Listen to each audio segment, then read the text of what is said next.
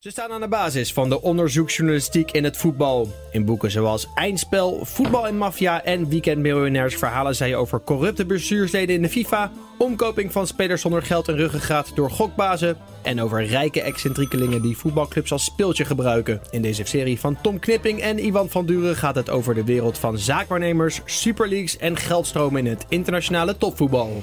Welkom bij aflevering 2 alweer van Knipping en Van Duren. En we gaan het vandaag hebben over geld. Geld en nog eens geld. Want je weet, hoe meer munten, hoe meer punten. Zo makkelijk is het. Hè? Je kan altijd naar die wedstrijden kijken en je denkt, oh jammer dat ze winnen of verliezen. Maar uiteindelijk, hoe meer geld je erboven ingooit, hoe meer punten eruit komen. Tom, we willen vandaag alle clubs behandelen in Nederland. Hoeveel geld hebben ze? Wat zijn de begrotingen? Je hebt een schattig bakje gemaakt met alle clubs erin.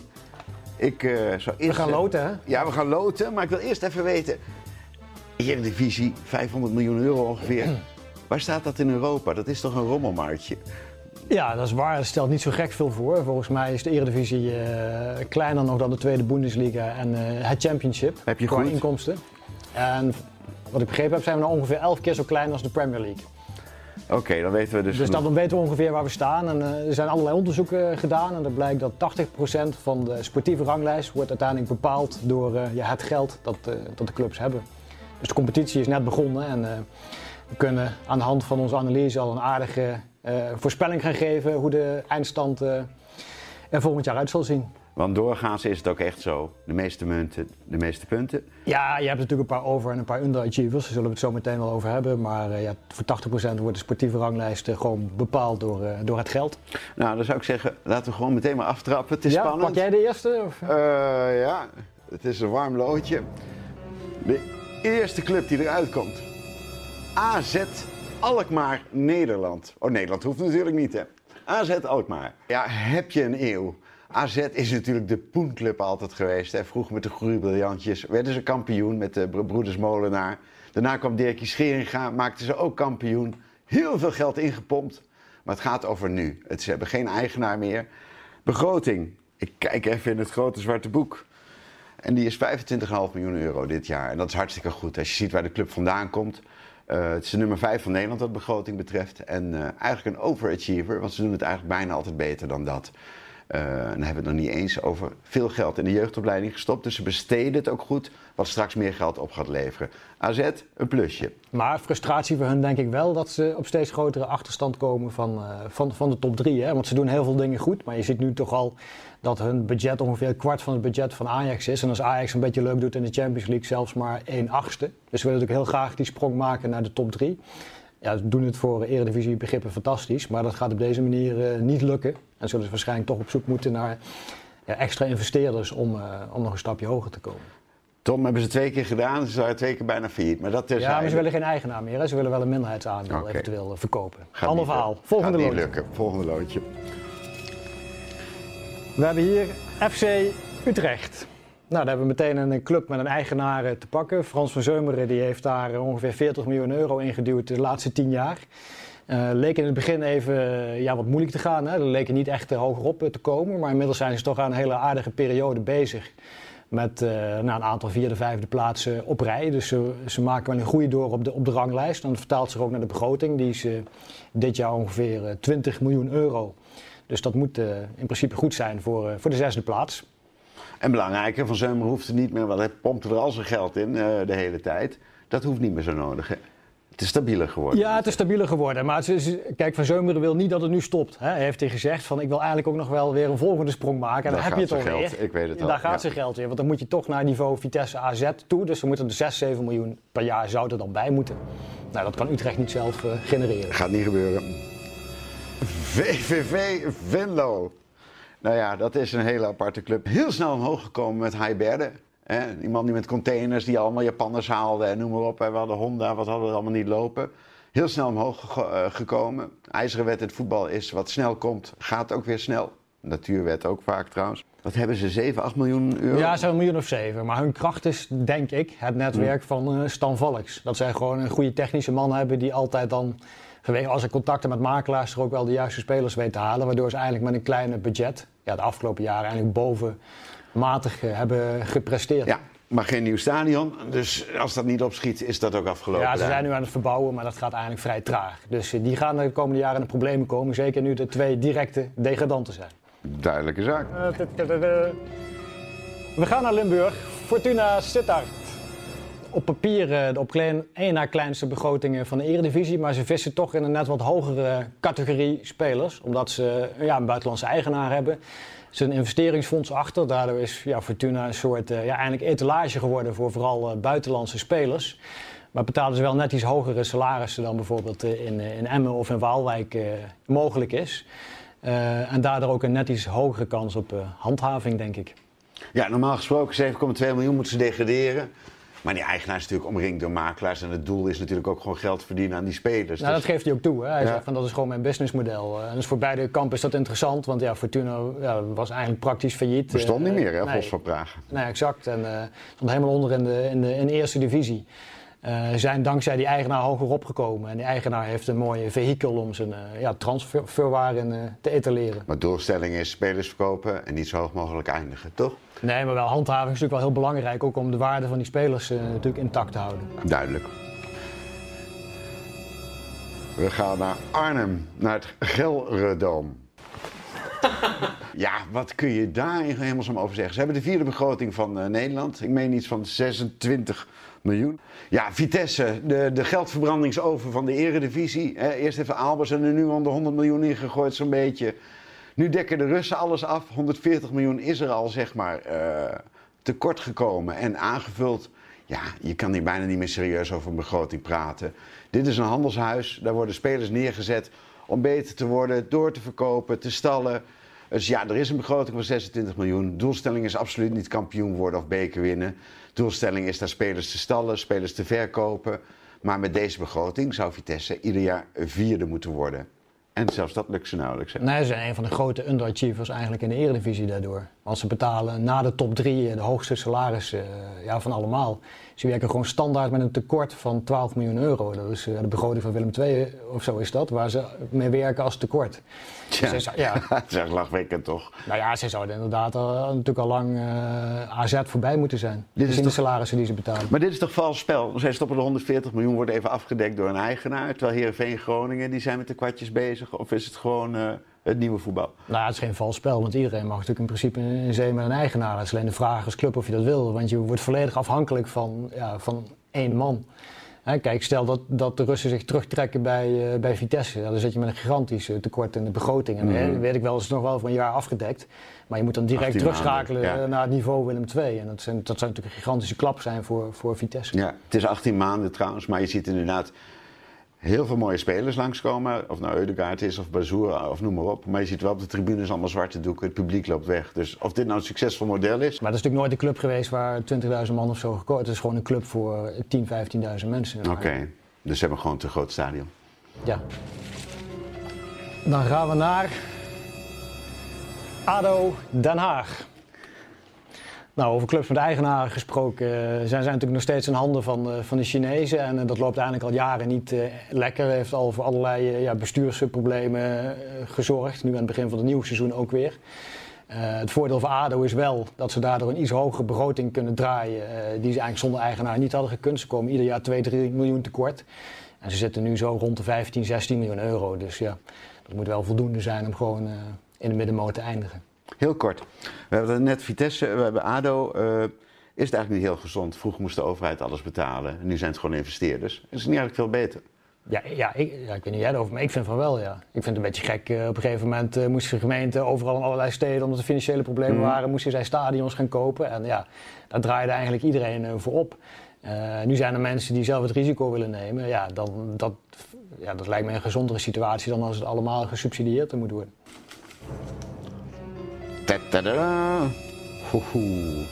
We gaan naar Tukkerland, naar FC Twente. De trots van een heel eh, deel van Nederland. En beschimpt door de rest. Want eh, ja, wat er met Twente is gebeurd is bekend. Hè? We hadden eerst Geringa, toen hadden we Munsterman. Twee eh, mannen die hun club, die eigenlijk Ajax wilden aanvallen. Feyenoord, die kampioen Ja. wilden worden en het ook geworden zijn. Nou, de prijs is ontzettend hoog geweest. Ehm, en nu moet Twente weer terug. Ze hebben een fantastische begroting. Want dat komt even uit de eerste divisie rollen. En dan kijk je en dan staat gewoon 23 miljoen. Sta je gewoon zesde, denk ik, of zo. Hè. En, eh, maar dat is wel een heel vertekend beeld. Want het is uh, één en al aflossen en uh, heel veel oude schulden. Dus ze moeten het eigenlijk met heel weinig geld doen. heel trouwe achterban. Ted van Leeuwen aan het bewind, technisch, waar ik een hoge pet van op heb. Dus die moeten zich weer terug zien te vechten. Maar de 23 miljoen, dat stel als je zelf heb je thuis ook wel eens, denk je, oh lekker op de bank, ik heb 10.000 euro. Maar je weet, je hebt daar nog rekeningen, die hypotheek loopt niet lekker, studieschulden. Maar het staat wel lekker. Dus 23 miljoen euro begroting. Maar wel een met heel veel maars en, en een hele ja, ja, broze begroting. Ja, het gaat natuurlijk om het spelersbudget. Dat zou eigenlijk mm nog een betere eh, vergelijking zijn. Heb je dat zo bij in je hoofd? Nou ja, ik vind wel dat Twente zich wel heel erg in een underdogrol uh, manoeuvreert. Want ze gaan rond voor handhaving. Ja, dat vind ik wel een wat laffe doelstelling. Zeker als je ziet wat ze eh, halen ook. Nou ja, en ze hebben toch een spelersbudget van 5 miljoen euro. Nou ja, M, RKC, uh, Fortuna, Willem II, een stuk of 6, 7 clubs die komen daar niet aan. Dus je zou daar wel ergens rond de 9 of 10e plek moeten eindigen. Ja, ze zeggen nu we gaan voor handhaving omdat ons spelersbudget heel gering is. Ja, afgezet tegen de totale begroting is dat inderdaad zo. Maar afgezet tegen andere clubs in de Eredivisie mm hebben ze eigenlijk gewoon veel meer te besteden. Dus dan moet je gewoon eigenlijk tiende of zo mee worden. Nou, zullen we nu naar een topclub toe gaan? Nee, FC Emmen. Nou krijg je heel Emmen weer over je heen, dat weet je. Wat is jouw probleem? Nou, Emmen, vrij verrassend, eh, een budget van ruim 8 miljoen euro. Uh, tweede jaar na de promotie, echt een stuk hoger dan vorig jaar ook. En wat ze hebben gedaan is uh, de transferinkomsten van uh, Kiel Scherpen, de keeper die naar Ajax is gegaan, die hebben ze eigenlijk in het budget voor het nieuwe jaar gestopt. Om toch ook vooral hogere salarissen te kunnen bieden. Want Glenn Bell, Bakker, die stonden allebei in de belangstelling van Groningen, werden al gedreigd met arbitragezaken. Maar op het laatste moment trokken ze die in en tekenden ze toch bij Emmen. Dus dat betekent dat ze ja, waarschijnlijk de salarissen min of meer verdubbeld hebben. En dat doen ze onder andere met dat scherpe geld. Uh, toch is dit budget eigenlijk te klein om op de lange duur in de eredivisie te blijven. Dus daarom zijn ze ook al een tijdje bezig met uh, ja, renovatie van het stadion. Dat is een beetje een traject van een lange adem. Maar die, die Lubbers, ja, mm voorzitter die erachter zit, die, ja, die er nu druk mee bezig om dat stadion gerenoveerd te krijgen. Zodat ze dan hogere commerciële opbrengsten hebben. Waarmee je dan naar een budget van 11, 12 miljoen kan. En dan heb je wel perspectief in, in de Eredivisie.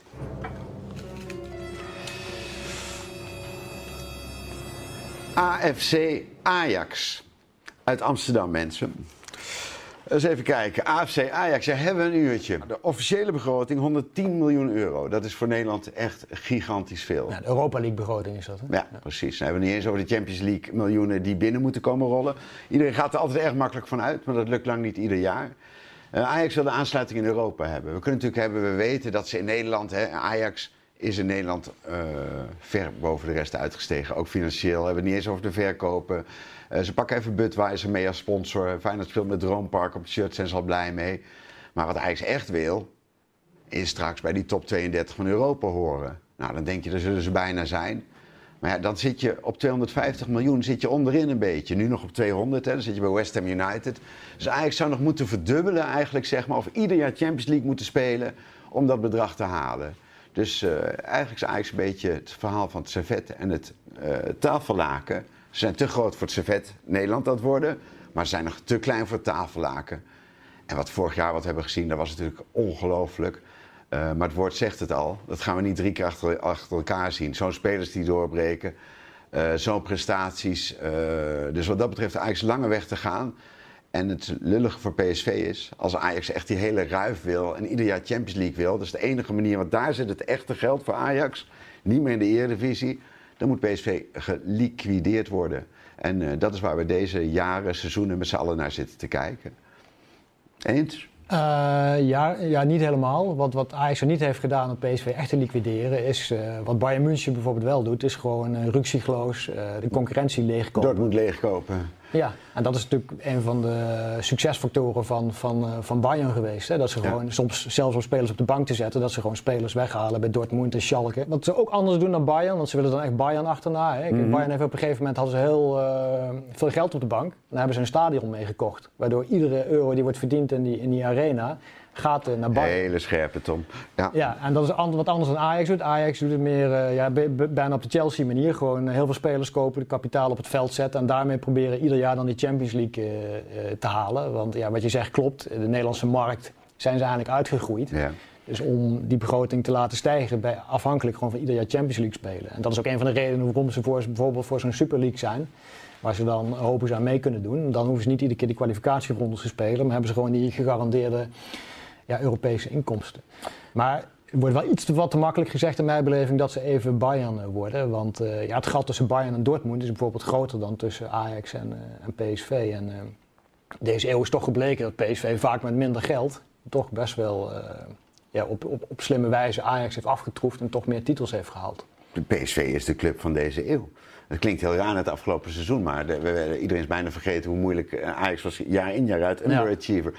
Dus maar, maar afgelopen seizoen, als ze daar voortkomen ja. borduren, dan zijn ze weg en dan zien we ze nooit meer terug. Ja, precies. Want het gat tussen PSV en Ajax is in de Nederlandse markt ongeveer 20 miljoen euro. En als PSV ook Champions League blijft halen, dan blijft het beperkt. Maar nu neemt het natuurlijk wel hele grote vormen aan. En daardoor kan Ajax nu ook gewoon salarissen van 4, 5 miljoen euro betalen. Dat is zoveel PSV bijvoorbeeld. Ja, ja, ja, ja. Daar, daar zie ik trouwens ook nog wel een gevaar in schuilen hoor. Want bij, bij Ajax heb je natuurlijk een paar spelers die nu echt ja, astronomische bedragen verdienen. Daar is nu Promes dan bijvoorbeeld weer bijgekomen. Mm -hmm.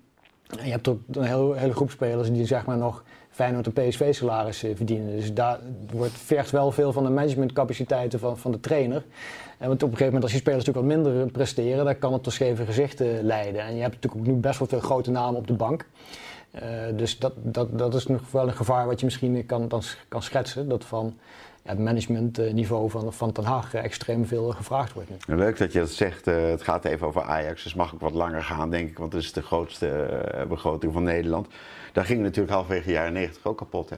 Dat een aantal spelers verdienden heel veel.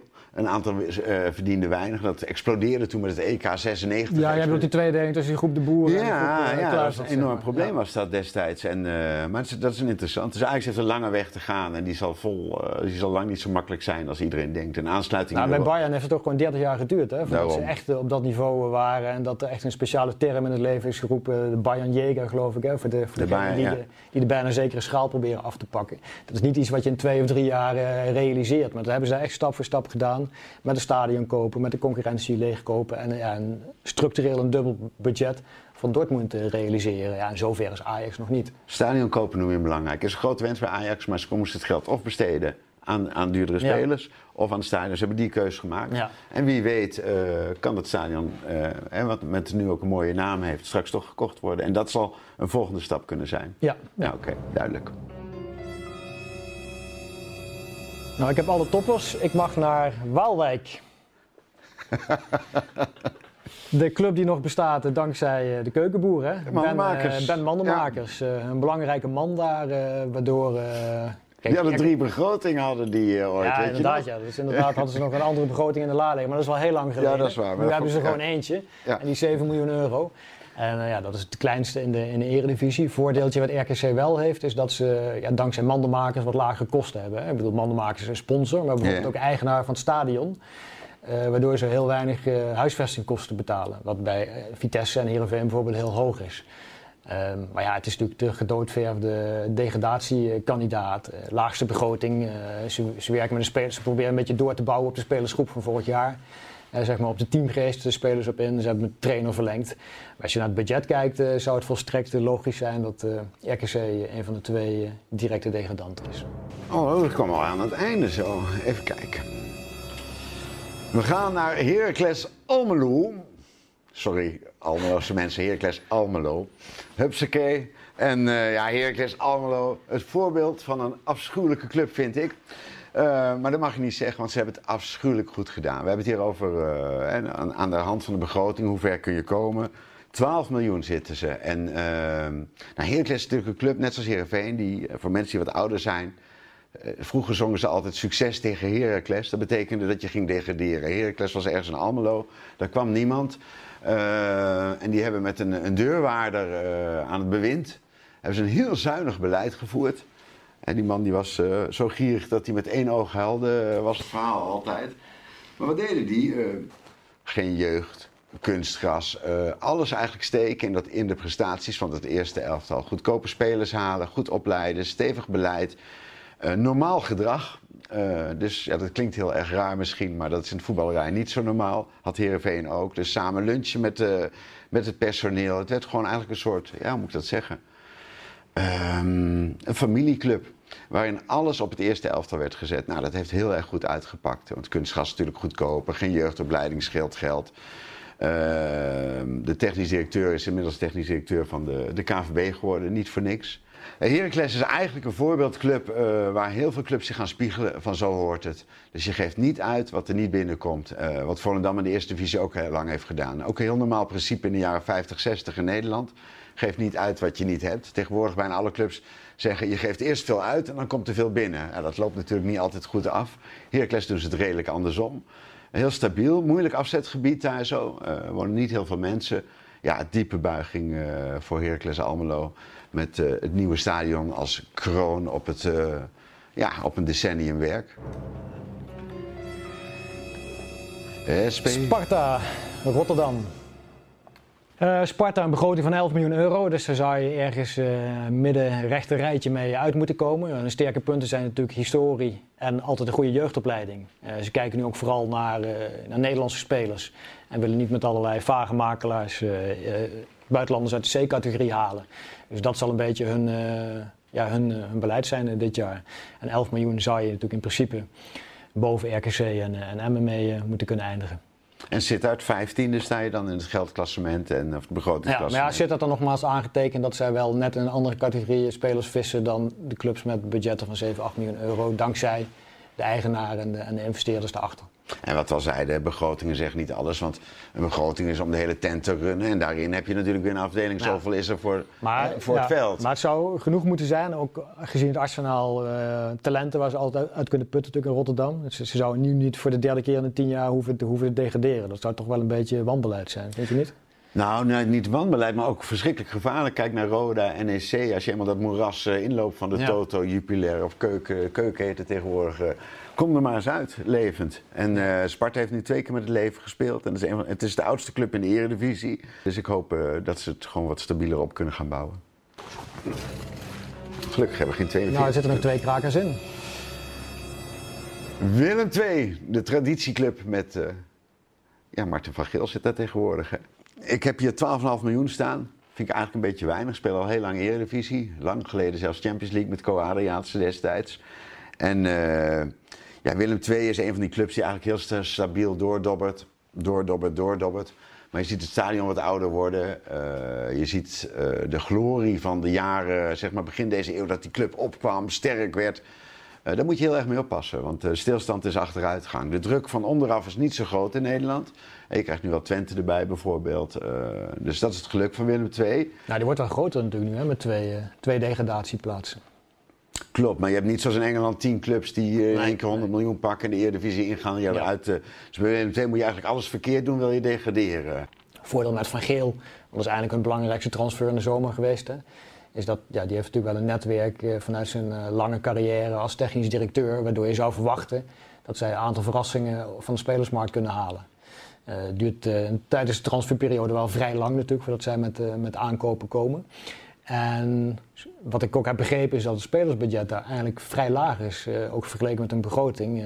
volgens mij minder dan 4 miljoen euro zelfs. Ja, dus beduidend minder bijvoorbeeld dan FC Twente. En dan zit je toch best wel ver in de onderste uh, ja, regionen. Dus als zij 11 e 12 zouden worden, zou eigenlijk al een, eh, een goede prestatie zijn. Dan gaan we nu naar Feyenoord, Rotterdam. Nou, genoeg uh, gebeurt natuurlijk rond de financiële situatie van de club de laatste tijd. Met komen er wel of niet investeerders. Uh, ja, het is een van de clubs die eigenlijk nauwelijks groeit. Hè. Ze hebben een begroting dit jaar van uh, 68 miljoen. Dat was vorig jaar 67 miljoen. Ja, in het voetbal is dat gewoon eigenlijk een achteruitgang hè, als je niet hard groeit. Want als je vergelijkt PSV, uh, waar ze naartoe willen, die groeien nu met, met, met 10% naar bijna 80 miljoen. Dus de achterstand van Feyenoord wordt eigenlijk met het jaar groter. En uh, het is voor Feyenoord eigenlijk min of meer een geluk dat PSV geen Champions League haalt, waardoor de achterstand beperkt blijft. Maar als PSV structureel Champions League haalt, ja, dan bevinden ze zich eigenlijk in een soort uh, ja, niemandsland. Hè. Als ze vooruitkijken, dan is de kopgroep ontzettend ver weg. Uh, kijk je in de achteruitkijkspiegel, dan, ja, dan, dan zijn, AZ en Vitesse, dat zijn eigenlijk hele kleine clubs dan. dus ja, zij zitten met een gigantische probleem in de maag. Grote vraagstuk is natuurlijk al jaren het stadion. En ik heb het idee dat de paniek nu ook een beetje is toegeslagen. En dat ze daarom ook op zoek zijn nu naar externe investeerders of zelfs een eigenaar. Om maar proberen die, ja, die sprong naar, naar de top 2 te maken. Want ja, we hebben het vaak over een traditionele top 3. Maar van de top 3 is natuurlijk al ja, eigenlijk geen enkele sprake meer. Vind jij dat anders? Qua potentie wel, qua geschiedenis wel. En Feyenoord is een gekaapt stuurloos schip dat zonder koers rondvaart. En uh, je had het over die vrienden, nou, die investeerders, hè, die worden gezocht. Uh, die zouden die aandelen van die vrienden overnemen. En ik heb soms wel eens pas, iets pas op met je vrienden. En NEC heeft ook van zo'n goede vrienden. Hè. Die bemoeien zich altijd met beleid. Ze lekken, ze vinden van alles. Er wordt aan poten gezaagd. Ze lopen daar rond in. Wij hebben de club gered pas heel erg op met die vrienden. Uh, voorbeeld NAC, voorbeeld NEC. En wat er nu bij Feyenoord gebeurt ook. Daar loopt ook die bouwmafia loopt ertussen. Hè. Er moet en zal een stadion komen dat vijf keer zo duur is als dat van Juventus. Compleet krankzinnig natuurlijk. Ze hadden tien jaar geleden gewoon kunnen verbouwen, vernieuwen, de Kuip. En er was een paar jaar af geweest en er was er niets aan de hand geweest. Feyenoord heeft heel erg behoefte aan een sterke leider. Ja, ja, ik ben het met je eens. Met name die regionale investeerders die aandelen krijgen, dat zorgt vaak voor heel veel onrust. Want ze weten het allemaal beter, ze zijn vaak ijdel. Ja, NEC NAC heb je al genoemd, maar bij Feyenoord heeft het de laatste jaren eigenlijk ook uh, gespeeld. Hè. Die, die, die ze zitten in de raad van commissarissen. Ja, die waren gewoon lastig en daardoor stonden eigenlijk altijd de algemene en de technisch directeur uh, onder druk. Dus soms denk ik beter, je kan misschien beter één sterke eigenaar hebben uit het buitenland. Of zoals uh, Utrecht Frans van Zeumeren, één man die de koers bepaalt. Ik heb het idee dat dat vaak beter werkt dan uh, ja, zeg maar een groep van, van miljonairs die samen gaan vergaderen en dan het beleid gaan uitzetten. Want ja. ja dat zorgt vaak voor heel veel uh, voor onrust en slachtoffers. Het zorgt altijd voor puin op. De vent maakt de tent en het zijn niet 30 uh, ventjes die de tentjes maken. Dus, wat, wat zou jij nu doen hoor, als je, als je baas bij Feyenoord was? Als ik de baas was? Ja? Uh, onmiddellijk dat de megalomane plan uh, uh, de Maas ingooien van het belachelijke stadion levert er weinig op. onmiddellijk gaan beginnen met de verbouw van de Kuip. De achterban uitleggen dat de levensader Varkenoord is, de jeugdopleiding. En dat er misschien even eventjes uh, geen kampioen geworden gaat. Maar dat is sowieso maar eens in de 20 jaar. Situatie uitleggen en gewoon weer normaal doen. Maar ik snap niet, want in de hele wereld kunnen stadions voor 200 of 250 miljoen gebouwd worden. Alleen in Rotterdam niet. Wat is er bouwmafia. Er zijn al 15 op de achtergrond. Er wordt zoveel geld aan verdiend. Niemand daar interesseert het ook maar wat uh, hoe het met Feyenoord gaat. De Kuip is een, in, inmiddels onderpand. Er zijn tien, ja, tientallen miljoenen uitgegeven aan architecten, aan adviezen. Er zijn tienduizenden uren verloren gegaan over allerlei dingen waar niet over moet gaan. Uh, Toon Gerbrands, voetbal 1, voetbal 2, voetbal 3. Uh, bij Feyenoord is iedereen, uh, Gudde die had er koppijn van, de, de, Jong had er koppijn van. Niemand snapt alle modellen meer. Ik heb vroeger thuis geleerd, als je het niet meer snapt, dan kan het ook niet goed zijn. En het lullige is, er, er is een model waarin Feyenoord deze Kuip, het, het icoon van de Nederlandse voetbal... En laten we eerlijk zijn, niemand wordt fan van Feyenoord vanwege het voetbal. Je gaat naar de Kuip, je houdt van de legioen, hè, de sfeer is er apart, de shirts zijn klassiek. Maar er is niemand die, die, die, die daarvoor het voetbal. Daarvoor, dat is niet het eerste waarvoor je ja, naar Feyenoord gaat. Dus jouw merk, jouw trademark, je, waar mensen op afkomen, is dat de sfeer, het legioen, het stadion. Nou, dan moet je dat koesteren. En uh, verhuizing, uh, maar dit, dit, is toch krankzinnig voor woorden wat er gebeurt. Ja, het is, ik, vind, ik vind het vooral vreemd als je kijkt bijvoorbeeld het Philipsstadion. Ook al een heel oud stadion, ook uh, qua locatie natuurlijk. Midden in de stad, hè? Kan ja, niet meer. Niet perfect. Maar daar hebben ze toch in de loop der jaren hebben ze altijd een upgrade gegeven, uitgebreid. En dus langzaam is het gewoon uitgegroeid tot een hypermodern stadion waar je zelfs ja, finales zou kunnen organiseren. En ja, en die mooie Kuip is de grootste playpot, het grootste urinoir van Europa geworden. Is geen likje verf opgegeven. Ze hebben het gewoon laten, uh, ja, laten verkrotten. Er is niets geïnvesteerd. Uh, en het is nog steeds in de ogen van iedere voetbalfan, eh, of ze uit Amsterdam of Eindhoven komen, het, de voetbalground van Nederland. Ja, Nederland zelf er ook weer gaan spelen uiteindelijk. Ja, omdat het gewoon een fantastisch stadion is, nog wat heel lang mee kan. Dus die mensen die dat willen, pek en veren de stad uit en gewoon weer in de Kuip blijven. En, uh, dus dat maar, zou mijn eerste beslissing Maar ik, zou dat niet zomaar, ik zie het niet zomaar tot een oplossing komen rond het stadion. Ik denk toch, als je nee, snel zijn... die sprong wil maken, dat je toch met uh, investeerders in zee zal moeten. Of ja, en anders is het gewoon nog uh, tien jaar genoegen nemen met de derde plaats. Ja, maar dat komt omdat je zoveel schulden hebt gemaakt uh, al, uh, uh, om dat stadion te realiseren wat er niet komt. Nee, maar soms kun je toch ook zeggen, dan maar even de derde plaats. En met Kuit, met Kuit lukt het ook trouwens. dus het kan wel, maar het gebeurt eens in zoveel jaar. Net zoals Ajax, ook eens in de zoveel jaar. Zo dicht bij de, je, je had ons toch allebei werkelijk, als je dit had gezegd over Ajax vorig jaar. Dat had toch niet gekund? Feyenoord nog een keer kampioen worden kon ook niet. Nee, Dat- maar ik, ik kan me herinneren dat wij volgens mij tien jaar geleden Michel Platini hebben geïnterviewd. Die was Ja. toen baas bij de UEFA. En die zei toen ook, Ajax wint nooit meer de Champions League. Dus niemand, niemand had dat verwacht. Eens. Maar Feyenoord is zo groot, dat komt altijd terug. De Philips Sportvereniging uit Eindhoven. Hartstikke idee. Nou, dat was natuurlijk eh, de club van deze eeuw. De begroting die PSV nu heeft is, nou, 78,5 miljoen euro. Europa League begroot. Nou, we hoeven allemaal niet te zeggen, de belangrijkste wedstrijd van PSV is al gespeeld dit jaar. Het seizoen zit er eigenlijk op. Ze moeten alleen even kampioen worden. Ze volgend jaar de Champions League kunnen halen. PSV heeft een groot probleem. Gezonde club, schitterende club. Eh, maakt de competitie ook interessant. Want we hebben sportief echt nog een top 2 in Nederland. Eh, maar ze zullen heel inventief moeten zijn om, om de giganten uit Amsterdam, waar eh, op een of andere manier spelers altijd meer opleveren, die heel veel geld de Champions League hebben gehaald. Eh, dat is nu al een enorme uitdaging. Maar laat dat maar over aan die Eindhovenaren. Ik ga daar aan Tom vragen hoe ze dat precies moeten doen.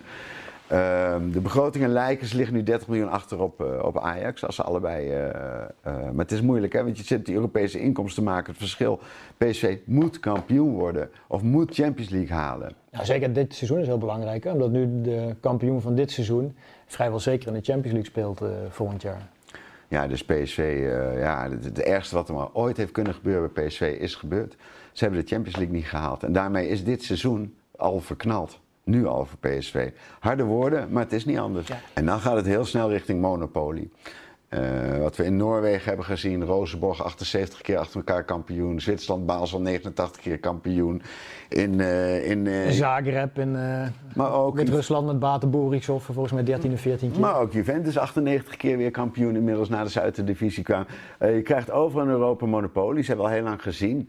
Omdat er iedere, op een gegeven moment is er één club die 1, 2, 3, 4 keer Champions League haalt. 1, 2, 3, 4 keer dat geld tikt. En dan kun je dus zeggen, ja, PSV hier die spelen, eh Feyenoord Ja, hier vooral in de kleinere competities speelt het. Hè. Kijk, wat voor Bayern München maakt er niet zoveel uit om 50 of 100 miljoen eh, van de UEFA te krijgen. Want die hebben sowieso al een begroting van 600 miljoen. Dus dat geld verdrinkt eigenlijk in de 7 miljoen. Maar in, in de kleinere competities, zoals een eredivisie, waar clubs dus werken met begrotingen van 80 tot 110 miljoen euro. En er komt in één keer 50 tot 100 miljoen bovenop. Dan heb je meteen bijna over een verdubbeling. Hè. En daardoor ontstaan overal die, die monopolies. Omdat Mhm. ja, relatief eh, kleine competities, de beste clubs, heel veel geld krijgen van de UEFA. Waarmee de rest eigenlijk wordt, eh, ja, wordt weggevaagd. Want als je nagaat, Emmen, ja, een begroting van, eh, van 7, 8 miljoen.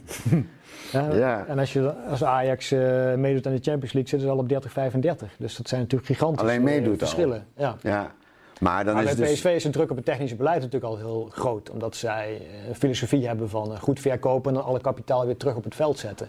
Dus heel lang is dat heel stabiel geweest met eh, eerst Dan Valks en daarna met, eh, met Marcel Brands. En sinds vorig jaar heb je John de Jong. En ja, die moet zich nooit, nooit, natuurlijk nog in, alle opzichten Mm, ja, bewijzen. bewijzen. En ja, Mm. dat is dit jaar natuurlijk niet helemaal goed gelukt omdat er ja, bij de start van de Champions League voorronde eigenlijk nog niet echt een uitgebalanceerde selectie stond. En ze wel een aantal toch wel belangrijke spelers hadden verkocht, zoals Luc de Jong en Angelino. Ja. Als je dan ziet dat Ajax iets van 8, 9 miljoen krijgt uit de Nederlandse tv-rechten, kunnen we dan toch wel stellen dat de Eredivisie is toch gewoon een, een kwalificatietoernooi geworden eh, voor Europa. Ja, nou ja, voor Ajax PSV wel. Ja. Ja, voor de rest. Ja, voor de rest toch niet. Ik bedoel, voor Feyenoord heeft toch een enorme waarde nog om Nederlands kampioen eh, te worden. Ook ja, qua- die waarde blijft. Ja maar, ze hebben, ja, maar dan heb je de Champions Kijk, League. Ajax, PSV hebben die gaan natuurlijk ook gewoon voor de prijs. Alleen als je ieder jaar dezelfde clubs hebt, dan wordt, ja, dan wordt gevoelsmatig wordt de waarde van zijn schaal natuurlijk wel eh, ieder- iedere keer minder, heb ik het idee. Als ik Gerwans van der Sars vraag, wil je die schaal of wil je de Champions League inkomsten? Je moet kiezen. Ja, goed, die kiezen natuurlijk voor de Champions League inkomsten. Maar als je een fan vraagt, wat kiest die, denk je? Deze fan voor de Champions Ik League bedoel, die directeuren zijn verantwoordelijk voor de financiën natuurlijk. Jawel, maar ook de groei van de club. Je kunt niet zonder het Europese voetbal. Komen we nu uit in Friesland bij Herenveen.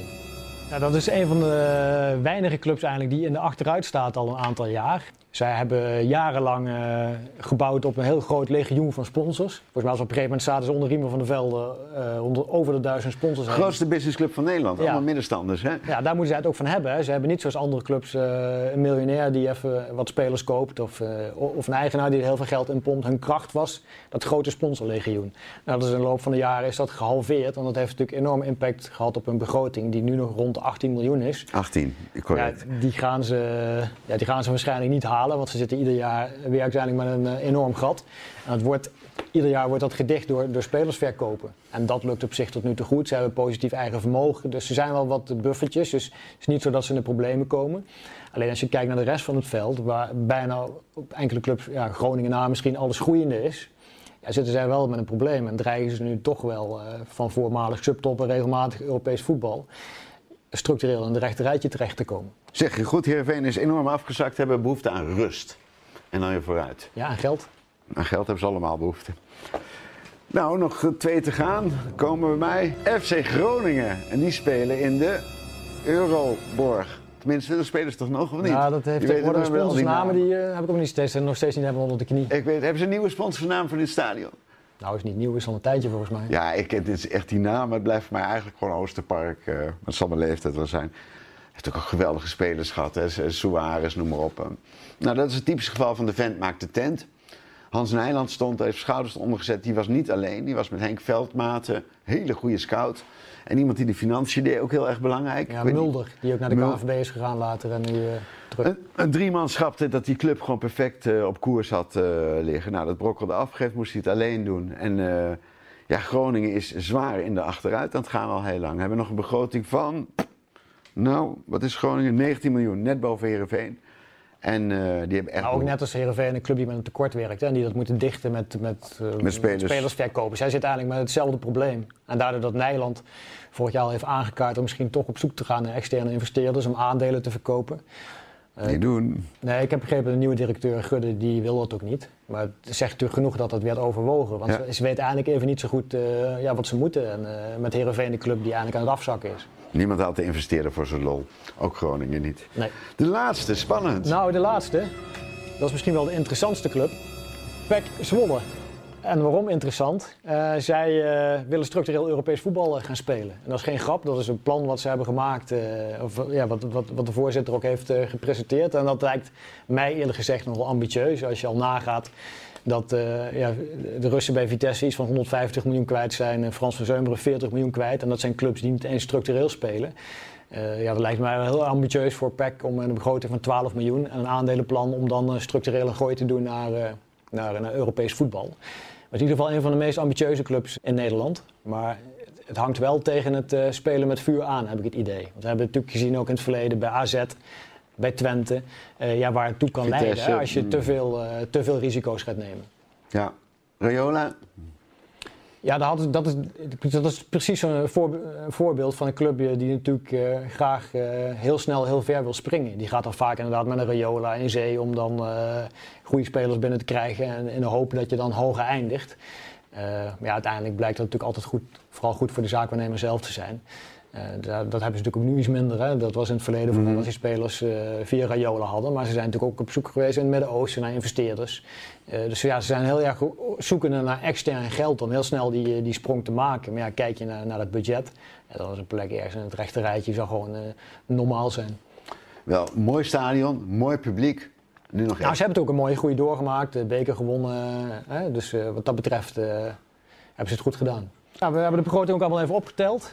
Dan komen we op eh, 480 miljoen euro. Dat is eh, ongeveer 10% hoger eh, eh, dan vorig jaar. Eh, maar dat is vooral eigenlijk door de groei eh, die Ajax doormaakt en, eh, en de terugkeer van Twente. Ja, dan heb je het dus over een groei van 30, 40 miljoen. Dan moet je dus kijken wat je met één transfer kan halen. Eh, dit is minder dan eh, Arsenal, de hele, eh. Chelsea, eh, noem maar op allemaal. Dus de hele eredivisie is eigenlijk, eh, groeit al heel lang niet. Blijft heel lang onder die eh 500, rond die 500 hangen. Staat stil. Ja, en precies. En het zorgwekkende daarvan is- is, dat, kijk, met de Premier League, Bundesliga, dat is ook altijd moeilijk om mee te vergelijken explosief. natuurlijk. Ja, maar als je ook kijkt naar andere subtopcompetities en middenmootcompetities, die groeien allemaal veel harder dan, eh dan eredivisie. Ja. En hoe komt dat nou? De ECV, dat komt door de ECV. Ja, omdat wij zo'n belachelijk lang contract met het Fox eh, hebben afgesloten van 12 jaar. En al die andere competities die vernieuwen een tv-contract iedere 2, 3 jaar. En er, komt er komt iedere keer een klap geld bij. Zelfs in België de eredivisie ligt het Ja. eh 12 jaar vast. En daardoor kunnen die clubs ja, kunnen ze niet groeien. Dat is een van de redenen inderdaad. Eh, we zien weinig nieuwe stadions, we zien weinig sterke bestuursleden. Eh, sportief heeft er niet mee Ja, gezeten. dat is ook wel een probleem. Ja. Die Maar het is- verloop onder bestuursleden. Ja. Maar pak je de hele Euro- eh, heel Europa erbij, dan, dan, dan zie je overal bovenin een explosief groeien. Hè. Dat wordt steeds meer en meer waard, al die competities. In het midden groeit het redelijk, gewoon 5 tot 10 procent. En Nederland is al een jaar of 8, 9, een beetje hetzelfde allemaal. Dus, en dat terwijl je veel meer Europese inkomsten hebt, had moeten hebben, want dat is natuurlijk ook een probleem. Eh, sportief, we zijn niet meer competitief. Dus eh, de ECV heeft een boel werk te doen en die clubs moeten eens een keer op. eh, we hebben ieder jaar een nieuwe, nieuwe voorzitters, presidenten, die gaan bij elkaar zitten, het wiel opnieuw uitvinden. Het gaat niet goed met de Eredivisie.